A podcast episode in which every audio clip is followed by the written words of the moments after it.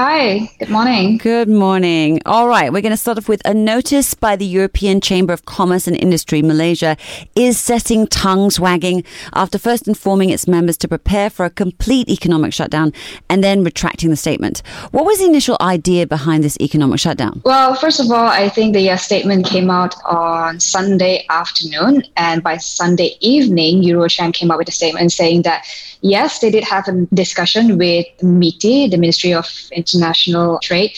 That was an informal discussion. And yes, during the discussion, they did speak about, you know, the high number of cases, even though we are almost two weeks into the MCO. But they denied that there was discussion about an immediate lockdown after February 4th.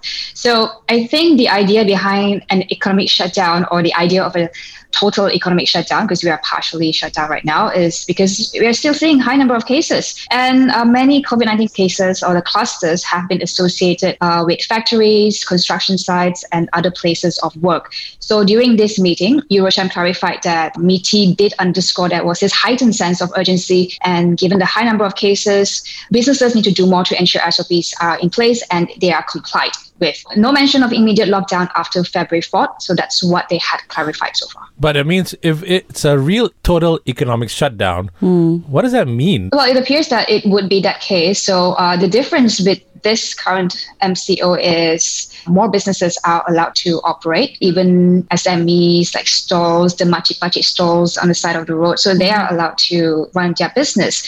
The difference is I think back in March till May, during were the first MCO, the cost of the lockdown was 2.4 billion ringgit a day to the country. Yeah. In comparison, the government expects that the country will lose about 600 million ringgit this time around hmm. daily due to MCO 2.0, which is significantly much lesser, but clearly still a huge impact to the economy. And five sectors are still open, including what I mentioned, SMEs and uh, stores. So it's a tough one because it is tremendously challenging to balance between lives and livelihoods. I don't think any country in the world has got it right yet. And every country, they are still battling COVID 19. So I think we need to continue what we are doing, which is to adhere to SOPs, flatten the curve.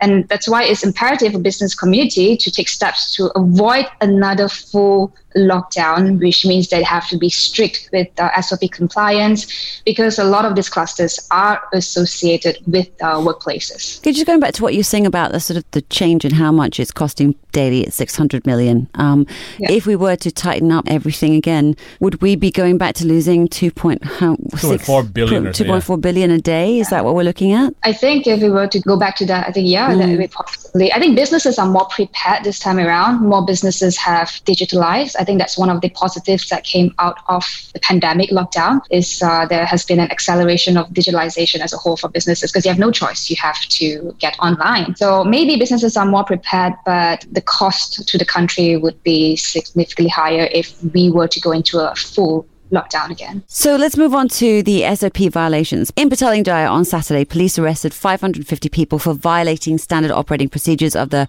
Movement Control Order, said Senior Minister Datuk Sri Ismail Sabri Yaakob. Of the number, he said 499, 499 were slapped with compounds, while 42 were remanded with nine given bail. Hmm. Among the offences committed were failure to wear masks, right? No social hmm. distancing, interstate travel without permission, failure to record customers' details, and operating beyond permitted sort of times. What are the ramifications going to be if people still continue to flout SOPs? Well, the ramifications would be if people continue to flout SOPs, cases are going to stay high and MCO will be in place and we can't get onto our lives. But, you know, um, yeah, it's certainly like many ramifications, you know, refusal to wear masks, no social distancing. This is, means that you risk not only yourself to be infected, and if you are infected, you risk of infecting others. And this could severely dampen efforts to flatten the uh, curve. And this has a knock on effect on the economy, as I mentioned. If the cases do not come down, the longer we will be in MCO, bad for the economy, bad for you and me, our jobs, our livelihood, not to mention our health is on the line. So I think to beat COVID 19, it's a constant reminder, and it has been the past year. You can't expect KKM to do it for you. You have to do it yourself, right? And there hasn't been a drastic decrease in cases despite being in MCO for, I think, close to two weeks now. Um, but the health director general, uh, Dr. Noor Hisham Abdullah, did say that previously that the country need at least four weeks to reduce daily COVID-19 infections mm. to between 500 to 1,000 cases a day. So I think we're in for a long haul. And uh, if people continue to flout SOPs, it will make things just so much more difficult. But the thing is, he also mentioned that we probably would not be hitting the 4,000 mark at least until February. And then mm We've hit 4,000 just quite recently. Is yeah. it because people are just not are tired of it? Is it just they're they're exhausted with with COVID? Mm. Do you think? One thing we need to look at is the cases that we're seeing right now. Is there a lag effect? So we've only been in lockdown for about less than two weeks, right? Mm. So this could be cases from before the lockdown and what we're actually seeing the numbers right now. So I don't think it's a way to completely eliminate cases. It's just to manage it in a way that the hospitals can cope, the quarantine centers can cope, and then also to allow people to get some semblance of normalcy in their life to go back to work. It's going to be continuous. I mean, we thought 2020 was the worst year ever, and and uh, hey, we're in 2021. We're still in a lockdown, and travel's not allowed. And I don't think that's going to be a solution anytime soon. Maybe with a vaccine rollout. So, Joe Biden was sworn in as the 46th POTUS recently.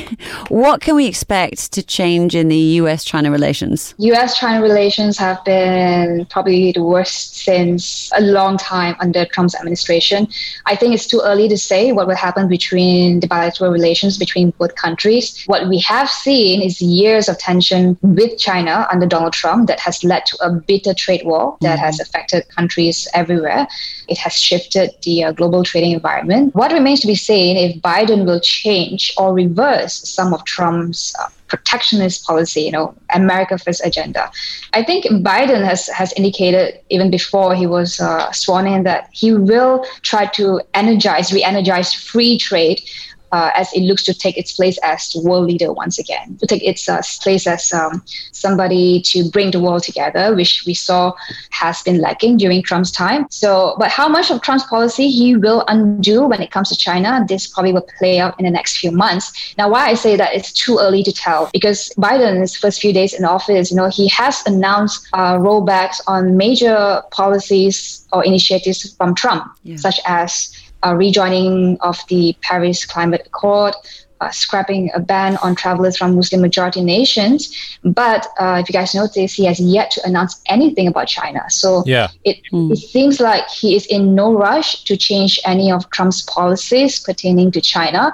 Uh, some of them are billions, I think it was about three or three hundred fifty billion dollars worth of tariffs on Chinese imports restriction on Chinese tech firms. So uh, this will be the key indicators to look out for if uh, maybe we talk about U.S.-China relations. So how does the new president affect Malaysia's business partnership with the U.S. and China? Um, for the time being, I don't think there will be uh, much impact uh, for now, as you have mentioned that Biden is probably more inward looking at this point to clean the house or to sort out issues mm. in the U.S. Itself. And also uh, so, with all the COVID stuff that he has to deal with right now. Yes, so the yeah. economy, the health issue, the um, racial issues in the U.S. So I think he will probably spend quite some time to get that sorted. But you know, there's a saying: either the U.S. or China sneezes, the whole world catches a cold because these are the two biggest economies in the world. And their relationship with Malaysia, we have strong ties with both nations. Mm. So we haven't been outwardly uh, choosing one over the other. So we want to maintain ties with both nations. So I do not see uh, immediate benefits to the Malaysian economy from the change in White House at this time. But Joe Biden had promised to put America more out there, you know, to play a larger and more active role in Asia Pacific. Two areas. One is security, because China has been more assertive military wise in Asia Pacific and I think in the economy as well. So this could eventually pave the way for more meaningful business developments we might see more US companies look to ASEAN and maybe Malaysia for expansion, perhaps once uh, international travel is made possible again. So let's talk the high speed rail project linking KL and other stops along the way with Singapore, which has been officially cancelled. But now the Johor state government has apparently agreed terms with the Island Republic to go ahead with the RTS, the rapid transit system, which will ease the burden of Johor Singaporeans and Singaporeans having to travel between the two countries in what is the busiest international crossing in the world. Why is this, or is it, a better alternative to the HSR? Well, Asha, to answer your question, if this is a better alternative to the HSR, we need to understand the difference in terms of the objectives of what HSR and the uh, RTS, the Rapid Transit System, aim to achieve. So the HSR uh, had aimed to mostly just to reduce travel time between Singapore and KL to around 90 minutes. From uh, right now, I think if you were to go by the uh, KTM, it's about 11 hours. Yes, so, yes. Wow, that's yeah, like well. that's just, so long. Just a slight reduction, only by like 10 hours, right? Wow. And if you to drive, what it was about four, four, four and hours. I do four. Drive, yeah. yeah. So I think the idea was to to reduce that travel time and in hopes that it will the improved connectivity will uh, be better for business and economy, right? Mm. So that's HSR. That's the objective of HSR. Mm. On the other hand, the RTS, which connects Singapore and JB, Johor Bahru. It's mostly, like Asha said, to ease the burden of commuters traveling daily on the causeway to Singapore and vice versa, you know, some Singaporeans to Malaysia, to mm. JB. So really to facilitate that movement between Malaysians and Singaporeans. So they have different objectives. So, but now the question is, people do ask, so what about KL to Singapore? You know, we were hoping to get there in 19 minutes. We do have something called the RTS Gemas, double track railway line that is under development. Mm. Um, so this double track will be constructed all the way to KL Central.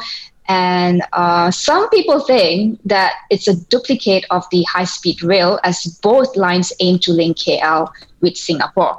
But of course, with this double track Gemas line, it will still take um, estimated about three to four hours to get right. to Singapore. Does it use the same line and also the same stations as what was planned for the HSR for this new one? No, it won't be because uh, HSR was planned to depart from Bandar Malaysia. Like the, the main station would yeah. be Bandar Malaysia. Hmm. And HSR was meant to stop in eight cities. So there, I think Seremban, Alor Melaka yep. were some of the cities that it had planned to stop. And people were excited because of the potential multiplier effect it could bring to mm. these cities. But um, again, it comes down to cost. You know, at a time where the country is just struggling financially to to mitigate the impact of uh, COVID nineteen, will the money be better spent elsewhere mm. instead of building another rail line? And some see it as a duplicate to the Gemas uh, double track. So, Cynthia, thank you so much. But I think really we want to hear more about your new show, yes. Awani Tonight. So, tell us about your new show. Well, Awani Tonight is a news program, uh, it's a news bulletin.